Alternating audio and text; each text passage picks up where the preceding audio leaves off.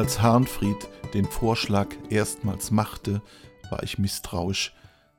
Ein Zufallsreisebüro zu gründen war nichts, worüber ich vorher intensiv und lange nachgedacht hätte. Wieso auch? Wenn ich verreise, weiß ich eigentlich gerne wohin. Aber auf den zweiten Blick gewann die Idee an Attraktivität. In einer Zeit, in der die Menschen gelangweilt vom Überfluss nach immer neuer und abenteuerlicher Kurzweil suchen, muss man auch mal unkonventionelle Geschäftsideen vorurteilsfrei prüfen.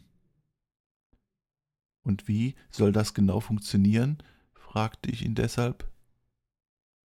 Na ganz einfach, wer eine Zufallsreise buchen will, sagt, wann und wie lange er verreisen will und bezahlt. Art und Ziel der Reise wird dann mit einem Zufallsgenerator aus dem Gesamtangebot aller Reiseanbieter ausgesucht. Frei nach dem Motto Wir buchen, Sie fluchen. Das hörte sich allerdings noch irritierender an, als ich zunächst gedacht hatte, und es dauerte eine gewisse Zeit, bis ich seinem Drängeln nachgab. Hätte ich es besser nicht getan. Knapp drei Monate später hatten wir schon einen Sack voll Klagen am Hals. Verstehen Sie mich nicht falsch, im Prinzip ist die Idee toll. Aber wir haben ein paar Anfängerfehler gemacht, die sich schnell rächen sollten. Da war zunächst das Rentner-Ehepaar, das von den jahrelangen, nein, jahrzehntelangen Urlauben in der holsteinischen Schweiz, Wassertreten in Malente, Pferdestallbesuche in Gremsmühlen und so genug hatte und auf die alten Tage nochmal in die Ferne schweifen wollte. Eine zweiwöchige Canyoning-Tour durch die Wasserfälle im Zentralkaukasus jedoch ging über ihre Kräfte und reaktivierte einen längst vergessenen Bandscheibenvorfall, hinter dem sich sogar der beidseitige Kreuzbandriss der Ehefrau verstecken konnte. Dass sie uns das Fehlen einer flächendeckenden medizinischen Versorgung anlasten wollten, nun ja, das spricht für sich selbst. Im Zentralkaukasus. Da gibt es überhaupt keine Häuser, um eine Arztpraxis unterzubringen, geschweige denn irgendwelche Straßen, über die der Arzt vom nicht existenten Haus zu den Patienten gelangen könnte. Im Falle des unter Asthma leidenden Mitvierzigers, der auf Rat seiner Schwiegermutter zunächst einen Aufenthalt in der Kluterthöhle in Ennepetal buchen wollte, sind die Dinge dann zugegebenermaßen ein wenig aus dem Ruder gelaufen. Harnfried hatte sich alle Mühe gegeben, den Mann von der Idee des Zufallsreisens zu überzeugen und im Grunde genommen offene Türen eingerannt. Vermutlich hatte der Ärmste genug von den Ratschlägen seiner Schwiegermutter.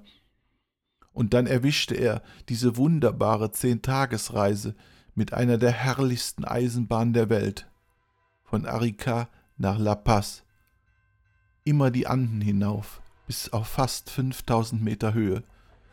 Die Fahrt über die salzbedeckte Hochebene gehört zum eindrucksvollsten, was man sich als Reisender erträumen kann.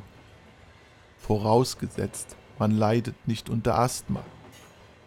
Wenn die Waggons wenigstens Fenster gehabt hätten, dann wäre dem Mann der scharfe, salzgesättigte, trockene Wind erspart geblieben, den die Einheimischen La Lija de Dios nennen, das Sandpapier Gottes.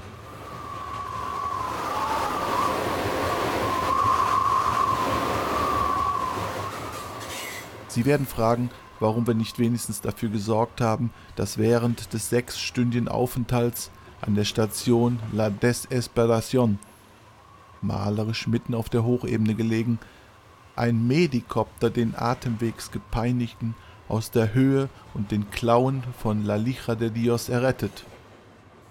Nun, das hat etwas mit Physik zu tun. In diesen Höhen tragen Hubschrauber nur mehr bedingt. Krankenwagen könnten zwar theoretisch fahren, aber ich bitte Sie, Woher hätte ein solcher herbeikommen sollen? Aus Santiago de Chile etwa? 2500 Kilometer entfernt?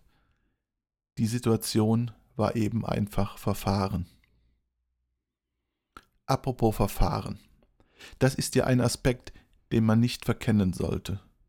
Verfahren kann man sich ja nur, wenn man weiß, wohin man eigentlich will. Bei Zufallsreisen ist das nun eben nicht der Fall. Und da kann man gegen das Prinzip sagen, was man will. Eines steht fest. Verfahren in diesem Sinne kann man sich auf einer Zufallsreise nicht. Man spart sich daher alle guten Ratschläge der Beifahrer, Schrägstrich, innen, was ihr allein schon einen gewissen Urlaubseffekt bewirken kann. Aber damit Sie nicht denken, jede gebuchte Reise sei ein Reinfall gewesen, möchte ich noch dies erwähnen. Einem Oberstudienrat und seiner Frau war ein einwöchiger Bildungsurlaub zugelost worden. Es handelte sich um ein wirklich schönes Paket von El Nino Reisen unter dem Titel Überflüssige Klischees Tauchen zwischen Piranhas.